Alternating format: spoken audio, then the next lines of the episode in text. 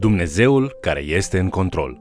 Iosif a fost vândut ca și sclav de către frații săi și deși a fost nedreptățit și a trecut prin greutăți, nu și-a pierdut încrederea și credința în Dumnezeu. Răspunsul său plin de dragoste a fost Acum nu vă întristați și nu vă mâhniți că m-ați vândut ca să fiu adus aici, căci ca să vă scap viața m-a trimis Dumnezeu înaintea voastră. Iosif ne învață despre providența lui Dumnezeu și confirmă ceea ce este scris în Roman, capitolul 8, cu versetul 28, și anume că Dumnezeu poate transforma în bune chiar și cele mai rele circumstanțe. Bine ați venit la studiul nostru al celei mai importante cărți din lume, Cuvântul lui Dumnezeu, adică Biblia. În această lecție vom învăța de la un alt personaj foarte important din Cartea Geneza. Numele lui este Iosif. Avram ne-a arătat ce înseamnă credința. Viața lui Iacov ne-a demonstrat harul lui Dumnezeu. Iar astăzi, Iosif ne va învăța identitatea noastră în Dumnezeu și cum să descoperim voia divinității. Haideți să urmărim împreună acest mesaj intitulat Domnul care este în control. Bine v-am regăsit! Astăzi doresc să privesc la personajul numit Iosif. Avem câteva capitole care descriu caracterul lui Avram, capitole care ne vorbesc despre credință. Avem câteva capitole care îl descriu pe Iacov, capitole care ne vorbesc despre cum putem cunoaște voia lui Dumnezeu pentru viețile noastre și cum să conștientizăm că tot ce avem și tot ce suntem este prin harul lui Dumnezeu. Când ajungem la ultimele 14 capitole ale cărții Geneza, noi îl întâlnim pe fiul lui Iacov, Iosif, care își va salva familia de la pieire și făcând asta, va salva atât națiunea care se va forma, cât și descendența mesianică a Mântuitorului lumii, care se va înălța din mijlocul lor. Iosif este unul dintre personajele cele mai inocente din scriptură. Majoritatea personajelor din scriptură își au minusurile și plusurile lor, aturile și slăbiciunile lor care ne sunt prezentate în Biblie. Iosif și Daniel par să fie excepții de la această regulă. Biblia nu detaliază minusurile lor pentru noi, deși unii au pus la îndoială înțelepciunea lui Iosif în întâlnirea lui cu frații săi și în întâmplările timpurii din viața lui. Iosif este primul copil născut din Rahela, soția pe care Iacov o iubește cu adevărat. Iacov fusese păcălit în căsătoria cu Leia și cele două soții surori aproape că l-au forțat, astfel încât a luat de soții și pe servitoarele lor personale, angajate fiind într-o competiție bolnavă pentru a câștiga afecțiunea lui Iacov. Fiindcă Iosif era primul născut al Rahelei, Iacov îl tratează cu parțialitate. Iosif este fiul favorit al soției favorite. Astfel Iacov îi dă lui Iosif ceea ce evreii numesc tunică pestriță, care pe de o parte înseamnă o robă lungă și cu mâneci lungi, dar de asemenea poate sugera o ornamentație regală, tradusă adesea ca o haină cu multe culori. Indiferent de cum s-ar traduce, imaginea este clară. Deși Iosif este cel mai mic din familie, tatăl lui, Iacov, pare să-l pregătească pentru moștenirea rolului de patriarh al familiei. Aceste impresii sunt intensificate nu numai de tendința lui Iosif de a veni cu povești la tatăl lor despre greșelile făcute de frații lui în timp ce păstoreau turmele lui Iacov, dar erau intensificate și de împărtășirea celor două vise ale sale, unde el se vedea ca prelund conducerea peste frații lui și chiar peste tatălui. Frații lui Iosif îl urăsc și încep să comploteze uciderea lui. Atunci când vine momentul ca ei să se răzbune pe el, ei totuși decid să îl vândă unor negustori de sclavi care călătoreau spre Egipt. Acest lucru îi zdrobește inima, cu siguranță, dar de asemenea îl plasează în centrul planului lui Dumnezeu, cu viața sa, ca salvator al poporului său. Într-adevăr, Iosif se găsește singur în Egipt, în primul rând ca sclav și apoi ca prizonier. Apoi, prin providență divină, o serie de vise date mai întâi colegilor de temniță și apoi lui Faraon, Iosif se trezește înălțat ca să conducă în Egipt, fiind al doilea ca putere după Faraon. În timp ce Iosif privește în urmă la călătoria lui anevoioasă, nu este nicio îndoială în mintea lui Iosif că Dumnezeu l-a plasat în mod strategic în Egipt pentru ca într-o zi el să poată salva unicul popor al lui, copiii lui Avram, Isaac și Iacov, de la o foamete sigură. Deși nu știm cât de mult a înțeles Iosif despre planul lui Dumnezeu pe termen lung, noi știm că el a văzut ziua în care Dumnezeu avea să-i scoată familia din Egipt pentru ca ei să moștenească țara promisă străbunicului său, Avram.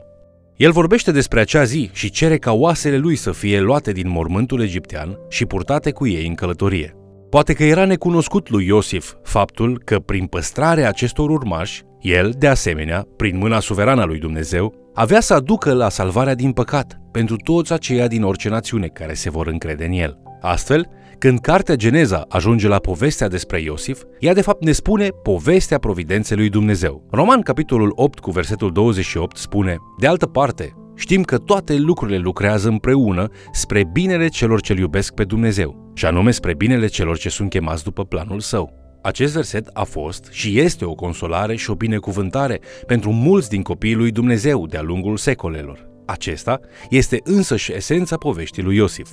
Un alt aspect important al mesajului pe care îl primim prin povestea lui Iosif este sumarizat într-un singur cuvânt, har. După cum am învățat înainte, harul înseamnă favoarea și binecuvântarea lui Dumnezeu, pe care nu o merităm sau nu o putem obține prin propriile modalități. Ne este oferit de Dumnezeu pentru că El ne iubește. Am învățat foarte multe despre har din lecțiile precedente cu privire la Iacov. Iosif ilustrează același adevăr, dar într-un alt mod. Iosif se găsește în circumstanțe dificile. El este înrobit și apoi închis, nu pentru că ar fi făcut ceva rău, ci din cauza răutății altora și în mod uimitor prin harul Dumnezeului lui Israel.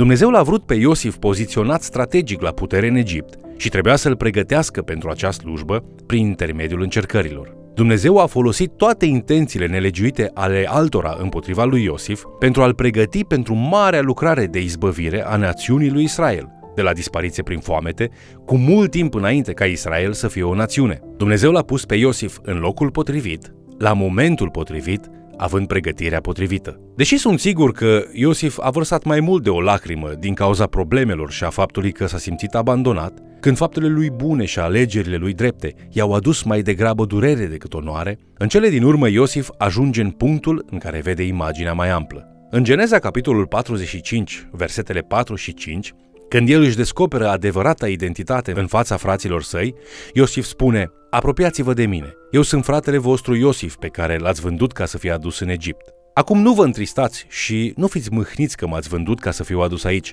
căci ca să vă scap viața m-a trimis Dumnezeu înaintea voastră. În Geneza, capitolul 50, versetele 19 la 20, după moartea lui Iacov, când frații s-au temut de răzbunare, Iosif îi asigură din nou spunându-le, Fiți fără teamă, că sunt eu oare în locul lui Dumnezeu? Voi negreșit, v-ați gândit să-mi faceți rău, dar Dumnezeu a schimbat răul în bine, ca să împlinească ceea ce se vede azi, și anume să scape viața unui popor în mare număr. Cred că mesajul lui Iosif este acesta. Dumnezeu este suveran peste circumstanțele din viața ta, inclusiv peste părinții, frații și surorile pe care le ai după ce ai venit în această lume. Dumnezeu poate folosi influența părinților tăi chiar și atunci când părinții tăi sunt delicvenți. Dumnezeu poate folosi influența fraților și surorilor tale, chiar și atunci când ei sunt delicvenți. Dumnezeu poate folosi răspunsul tău față de ei ca să-ți modeleze viața. Într-o zi, te vei potrivi undeva în planul lui Dumnezeu pentru această lume. Dumnezeu este suveran peste toate circumstanțele vieților noastre. Dacă vom răspunde acestor circumstanțe prin harul lui și ajutorul pe care el ni-l va da, el va folosi aceste circumstanțe pentru a ne pregăti pentru misiunea pe care el vrea să o avem într-o zi. Se poate ca tu să nu fi suferit cât trebuie să suferi ca să devii persoana pe care o vrea Dumnezeu, astfel încât să faci lucrarea pe care El vrea să o faci. Unele lecții sunt învățate doar prin cuptorul încins. Ai ajuns într-un punct unde Dumnezeu a deschis o ușă și oportunități pentru tine? Ai acceptat tu această oportunitate convins fiind că Dumnezeu te-a pregătit pentru ea încă din ziua în care te-ai născut? Ai putea tu spune, Cred că toată viața mea a fost o pregătire pentru această oportunitate. Acesta este mesajul vieții lui Iosif. Câteodată ceea ce noi numim adversitate, circumstanțe care nu se află în controlul nostru, situații care sunt brutale, probleme care ne fac să ne întrebăm de ce eu? Toate se dovedesc a fi mâna suverană a lui Dumnezeu, care ne pregătește să fim persoana pe care El o dorește și să putem face lucrarea pe care El o vrea. Când Dumnezeu îți dă har ca să răspunzi acestor circumstanțe după cum dorește El să răspunzi, tu vei descoperi că tocmai acele circumstanțe, acei oameni problematici, sunt dinamica pe care Dumnezeu o folosește ca să modeleze viața ta. Ele sunt instrumentele pe care Dumnezeu le folosește ca să modeleze viața ta, astfel încât tu, într-o zi, să-ți împlinești chemarea. Odată un copil și-a întrebat pastorul, ce face Dumnezeu toată ziua? Este o întrebare inocentă, venită din partea unui copil, dar există răspunsuri profunde pe care cineva le poate da. Un răspuns ar fi, toată ziua, Dumnezeu ia lucrurile care sunt intenționate pentru rău și le răscumpără. El scoate ceva bun din ele. Dumnezeu face lucrul acesta în fiecare zi. Acest adevăr este o mare mângâiere în timpuri de încercare. Un pastor a observat, după mulți ani în care a condus un centru pentru mame necăsătorite, că povestea lui Iosif a însemnat foarte mult pentru aceste fete, ale căror decizii greșite în viață le-au pus în circumstanțe cumplite, fără susținere din partea familiei sau a tatălui copiilor lor nenăscuți. Ceea ce a început ca un lucru păcătos, Dumnezeu îl poate face să lucreze spre bine. Mulți din acești copii au ajuns în familii de părinți creștini, iubitori, cărora Dumnezeu nu le-a dat copii pentru ca să le pregătească inimile și casele pentru acel copil. Nu toate aceste fete au avut intenții rele. Majoritatea au fost slabe în fața păcatului. Unele au fost violate de alții care le-au dorit răul. Dacă Dumnezeu poate lua ceea ce a fost intenționat ca rău de către frații lui Iosif și de către soția lui Potifar și să-l transforme în bine, el cu siguranță poate să răscumpere viețile noastre, indiferent ce s-ar întâmpla cu noi. Dumnezeu este un profesionist nu doar în răscumpărarea oamenilor păcătoși, ci și în răscumpărarea circumstanțelor păcătoase. Așadar, întorcându-ne ca să sumarizăm studiile personajelor noastre, noi suntem învățați din viața lui Avram despre credință și din viața lui Iacov, care a devenit Israel, despre har. Acum, din viața lui Iosif, învățăm despre harul răscumpărător, harul care ne salvează din eșecurile umane și ne conduce către salvare. Observă cât de convins este Iosif de suveranitatea lui Dumnezeu în toate circumstanțele lui rele. În Geneza, capitolul 45, versetele de la 7 la 9, el le spune fraților săi, Dumnezeu m-a trimis înaintea voastră ca să vă rămână sămânța vie în țară și ca să vă păstreze viața printr-o mare izbăvire. Așa că nu voi m-ați trimis aici, ci Dumnezeu. El m-a făcut ca un tată al lui Faraon, stăpân peste toată casa lui și cârmuitorul întregii țări a Egiptului. Grăbiți-vă de văsuiți la tatăl meu și spuneți-i, așa a vorbit fiul tău Iosif. Dumnezeu m-a pus domn peste tot Egiptul. Coboară-te la mine și nu zăbovi. Și astfel, ajungem la finalul studiului nostru pe Geneza în această notă. Mâna suverană și răscumpărătoare a lui Dumnezeu lucrează în și prin viețile slujitorilor lui, răscumpărându-le eșecurile, folosindu-se de victimizarea lor, modelându-i în poporul pe care el îl dorește, astfel încât ei să poată face lucrarea pe care el vrea să o facă.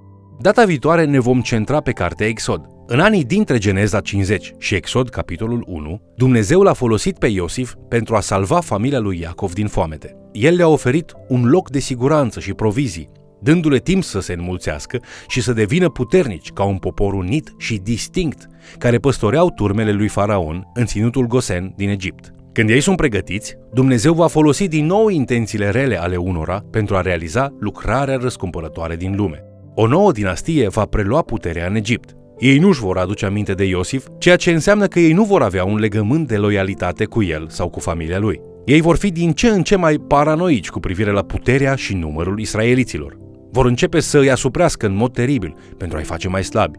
Dumnezeu se va folosi de faptele lor rele, făcute cu intenții rele, pentru a scoate poporul lui din ținutul confortabil al Gosenului. Întocmai cum folosește el durerile nașterii, pentru a aduce un copil dintr-un pântece confortabil afară într-o lume rece, unde viața din abundență poate să înceapă cu adevărat. Aduți aminte, s-ar putea ca tu încă să suferi ce trebuie să suferi pentru a deveni acea persoană pe care o dorește Dumnezeu ca să duci la îndeplinire lucrarea pe care El vrea să o faci.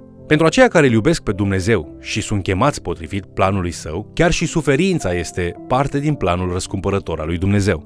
Vă mulțumesc pentru că ați fost alături de noi, studiind Cuvântul lui Dumnezeu. Astăzi am învățat despre viața lui Iosif și despre felul în care Dumnezeu a folosit zbaterea și chinul anilor grei din viața acestuia pentru a-și salva poporul. Dumnezeu este expert în a scoate frumusețe din ceea ce este urât și în a scoate binele din ceea ce este rău. Când te confrunți cu încercări și împotrivire, privește către Dumnezeu și încrede-te în El. Fie ca, asemenea lui Iosif, și tu să poți să declari că e indiferent care a fost răul pus în fața ta de lume, Dumnezeu l-a transformat în bine. Te invit să ne urmărești în continuare și, de ce nu, să mai chem cel puțin o persoană să ni se alăture.